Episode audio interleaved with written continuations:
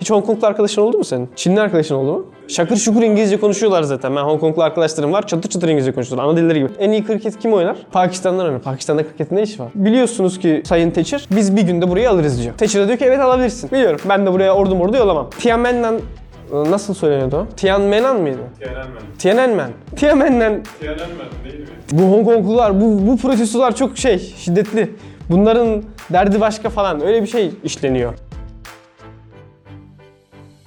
Ömer, aylardır Hong Kong'da gösteriler var. Bunlar niye bir türlü bitmiyor? Bu gösteriler ne? Şimdi Hong Kong'da aylardır gösteriler var dedik. Ne zaman başladı? Haziran gibi başladı bu gösteriler. Öncesinde aslında Nisan'da da ufak tefek gösteriler vardı. Ama Haziran itibariyle çok ciddi katılım oldu ve Haziran'dan beridir de bu katılım sürüyor. Sürekli de şiddetlenerek gitti bu gösteriler. Hong Kong'da neyi protesto ediyor insanlar? Olayların çıkış sebebi aslında bir suçlu geri iade yasasıydı. Hong Kong'da bir yasa tasarısı teklif edildi. Buna göre başka bir ülkede suç işleyen, suç işlediği düşünülen birisi o ülkeye iade edilecek. Bundaki problem ne? Yani bunda hiçbir sıkıntı yok işte. Yani adam mi? suçluysa Adam suçlu. cezasını çekecek. Evet adam suçluysa cezasını niye çekmiyor değil mi? Problem şu. Buradaki sıkıntı yaratan mesele şu. Şimdi diyelim ki Çin dedi ki ben X kişisinin benim ülkemde suç işlediğini düşünüyorum. Hong Kong'da bunu Çin'e verirse ne olur? Çin Hong Kong üzerinde doğrudan istediği adamları seçip yargılayıp kendi hapishanesine atabilir. Dolayısıyla Hong Kong'un içerisindeki baskısını çok daha net hissettirebilir. Burada şunu diyebilirsin. Nasıl yani suçlu değil mi zaten bu adam? Çin'e güvenmiyorlar birincisi. Bunun aslında çok genişleyebileceğini, ucunun açılabileceğini düşünüyorlar. İkincisi Hong Konglu aslında bu yasa tasarısı siyasi suçları kapsamasa da Çinli diyebilir ki mesela bu adam cinayet şüphelisi. Yani bunu da nasıl sınırlı çizeceğiz o da belli değil gibisinden korktukları için bu yasa tasarısının aslında Çin'in doğrudan siyasi bir baskı aracına dönüşeceğinden korktuklarından dolayı halk sokağa çıktı. Çin'in baskısına karşı yani olası bir bu siyasi baskıya karşı isyan ettiler ve bu yasanın engellemesi istediler. Peki halk bu kadar karşıyken kaç aydır devam ediyor bu gösteriler? Hükümet nasıl böyle bir şeyi geçirmeyi düşünüyor?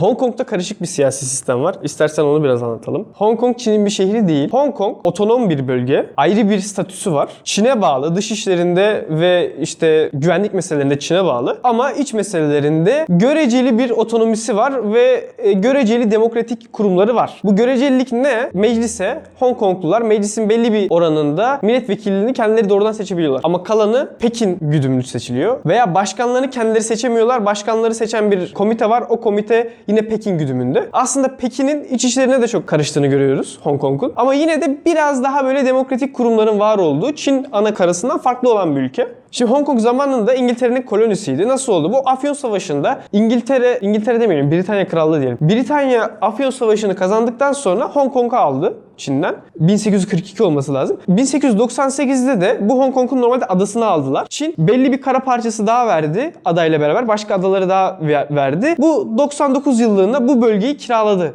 Britanya. Dolayısıyla bugünkü Hong Kong dediğimiz bölge tanımlanmış oldu ve o bölge Britanya'nın kolonyal yönetimi altındaydı. Ne demek bu? Britanya oraya bir vali atıyor. O vali o bölgeyi yönetiyor. Bu yönetim 150 yıla kadar sürdü. Yönetimin bittiği tarih ise 1997. Neden? 99 yıllık kiralama süresi bitiyor. 97 yılında ne olacak? Kira biterse ne olur? Kira bitince artık ev sahibi tekrardan evin sahibi olur. Aynen.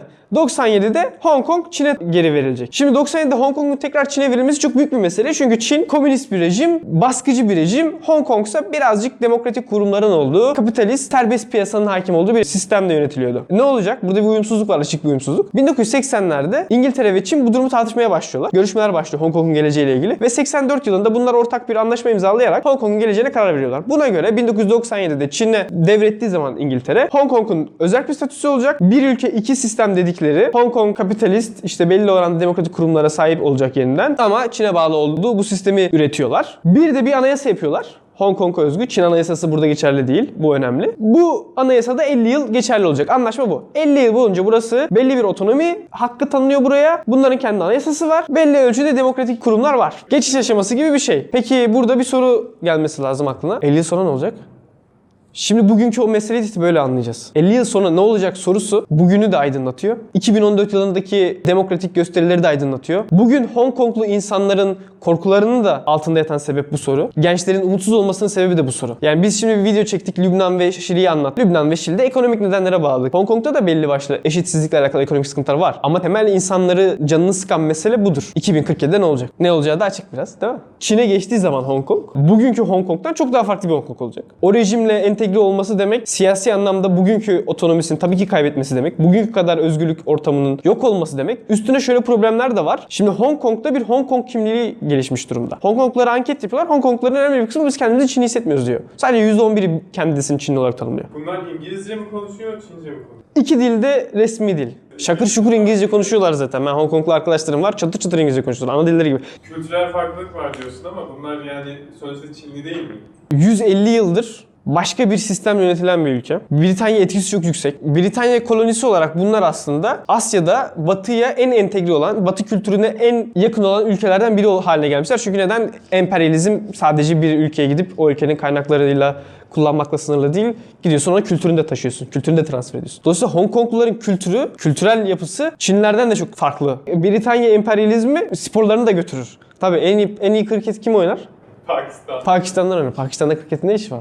Hong Konglular kriket oynamıyorlar ama baktığın zaman batı değerlerinin onlardaki karşılığı ortalama bir Çinliye göre daha fazladır. Yani hiç Hong Konglu arkadaşın oldu mu senin? Çinli arkadaşın oldu mu? Çinlilerle tanıştığın zaman herkesin kafasında şu belirir. Ha burası inanılmaz kolektivist bir toplum herhalde. Çünkü hakikaten grup halinde geziyorlar, çekingenler, dışarıya kapalılar, çok takılmıyorlar yabancılarla. Hong Konglular öyle değil. Hong Konglular e, Asyalı Amerikalılara benzer. Daha böyle Çinlilere kıyasla daha açık, daha girişken, daha konuşkan.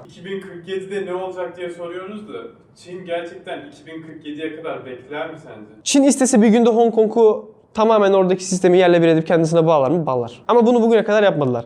Mesela ben Thatcher'ın anılarını okudum. 1984'te bu beraber ortak bir anlaşma imzaladı dedim ya. Çin aslında Hong Kong'daki rejimi öncesinde de etkiliyordu. Yani Britanya'nın gücü örselenmeye başladıkça ki Britanya'nın gücü ne zaman örselendi? Britanya hegemon statüsünü kaybettikçe Aynen Britanya 2. Dünya Savaşı'ndan sonra e, özellikle zaten 1. Dünya Savaşı'ndan sonra düşüyordu. Tamamen hegemon statüsünü kaybetti. Hegemon statüsünü kaybedince ne yaptı? Birer birer kolonilerden çekildi. Kolonilerde çekilmediği kolonilerde de de facto gücü çok azaldı. Şimdi böyle olunca yanı başında da bu ülkenin Çin var. E Çin de sürekli güçleniyor bu arada. 1980'de Çin ve Brita- e, Britanya masaya oturduğu zaman aslında Thatcher bunallarını da yazıyor. Çin Thatcher'a gözdağı verebiliyor. Yani sen bizim istediğimiz şekilde bu görüşmelerde şekil almazsan biliyorsunuz ki Sayın Thatcher biz bir günde burayı alırız diyor. Da diyor ki evet alabilirsin. Biliyorum ben de buraya ordu yollamam. Dolayısıyla bunlar 1980'de dahi Hong Kong'da nasıl bir rejim olacak? Hong Kong'un o günkü yönetimine karışabiliyorlar. Mesela o zaman Britanya valisi burayı biraz daha demokratik kurumları geliştirmek istemiş. Bu demokratik kurumların gelişmesi, demokratik katılım dediğim şey şu. Halk doğrudan kendi temsilcilerini seçebiliyor mu? Halk doğrudan kendi yöneticisini seçebiliyor mu? Başkan olabilir, temsilci olabilir. Britanya döneminde bu temsilciler, yasamayı, meclisi halk doğrudan seçebiliyor mu? Britanya valisi diyor ki biz bunu biraz açalım halka. Ama Çinliler diyor ki dur kardeşim onu yapma. İstemiyorlar mesela. O zaman da istemiyorlar. Bugün de mesela yine aynı şekilde bir günde orayı işgal etme şansları var mı? Var. Niye yapmıyorlar? Demek ki değmiyor yani. Ama aynı zamanda bu protestolar da yeni başlamadı herhalde. Yani ilk defa 2018'de başlamadı bu protesto. Yok. Hong Kong'da zaten bir protesto kültürü var. Neden? Bir tahmin et. Mesela bir ülkede niye çok protesto olur?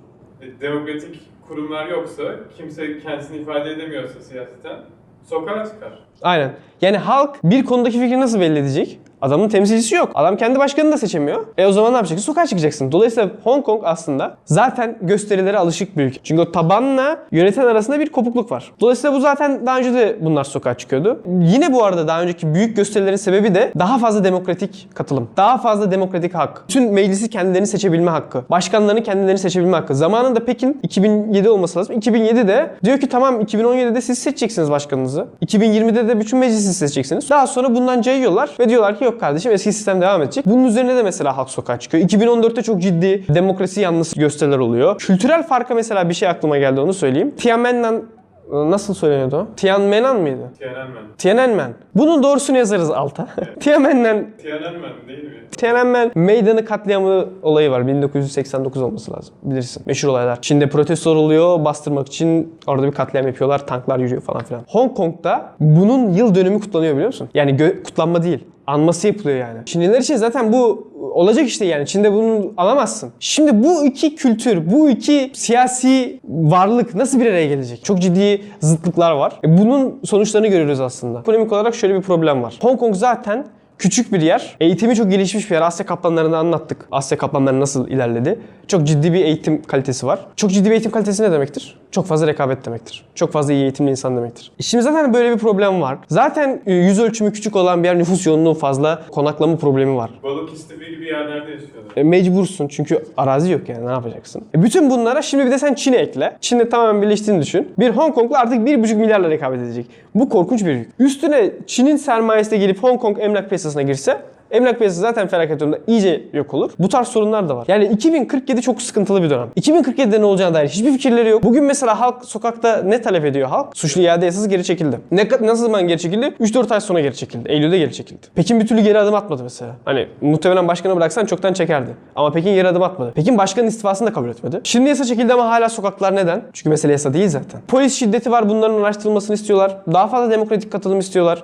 Bazısı başkanın istifasını istiyor. Polis şiddeti var diyorsun. Peki bu gösteriler tamamen barışçıl gösteriler mi yoksa karşı tarafta mı şiddet uygulanıyor? Ya bugün olan şey Hong Kong'da şiddetli protestolar. Yani polise bir şey de atıyorlar. Polis de onları atıyor. Aralarında bir polis yakaladıkları zaman öldüresiye dövüyorlar, linç ediyorlar. Yeni çeşitli taktikler bulmuşlar. İşte lazer tutmaca veya işte böyle küçük mancınıklar yapıp bir şeyler atmaca. Ya polise doğrudan çatışmaya giriyorlar. Esas ama yaptıkları şey yolları kapatmak. Önemli merkezleri işgal etmek ki hayatın akışını durduralım. Havaalanını işgal etmişlerdi. Çok meşhurdu mesela. Üniversiteleri işgal ediyorlar. Orada hayatın akışını zarar veriyorlar. E zaten bir savaşa hazırlanır gibi gidiyorsun. Maskelerin, işte kalkanların, kalkan yapmışlar kendilerine levhalardan vesaire. Öyle şey gibi geziyorlar. Roma lejyonu gibi geziyorlar. Herkes kalkanları diziyor. Beraber ilerle, beraber geri gel. Peki bu protestolar ne zamana kadar devam edecek yani? Bu bu şekilde her, her, herhangi bir şey daha elde edemeyecekler. Polis şiddetine karşı soruşturmalar veya işte şeyi de talep ediyorlar. Tutuklanan arkadaşlarımız serbest bırakılsın. Bunlar kazanabilecekleri şeyler. Ama demokratik katılımın artması, kendi başkanımızı kendimiz için bu tarz şeyleri kazanabileceklerini zannetmiyorum. Ve azalarak da gösteriler biter veya polis şiddeti artar. Çünkü zaten şu an mesela Çin'in esas uyguladığı şey şu. Bu Hong Konglular, bu, bu protestolar çok şey, şiddetli.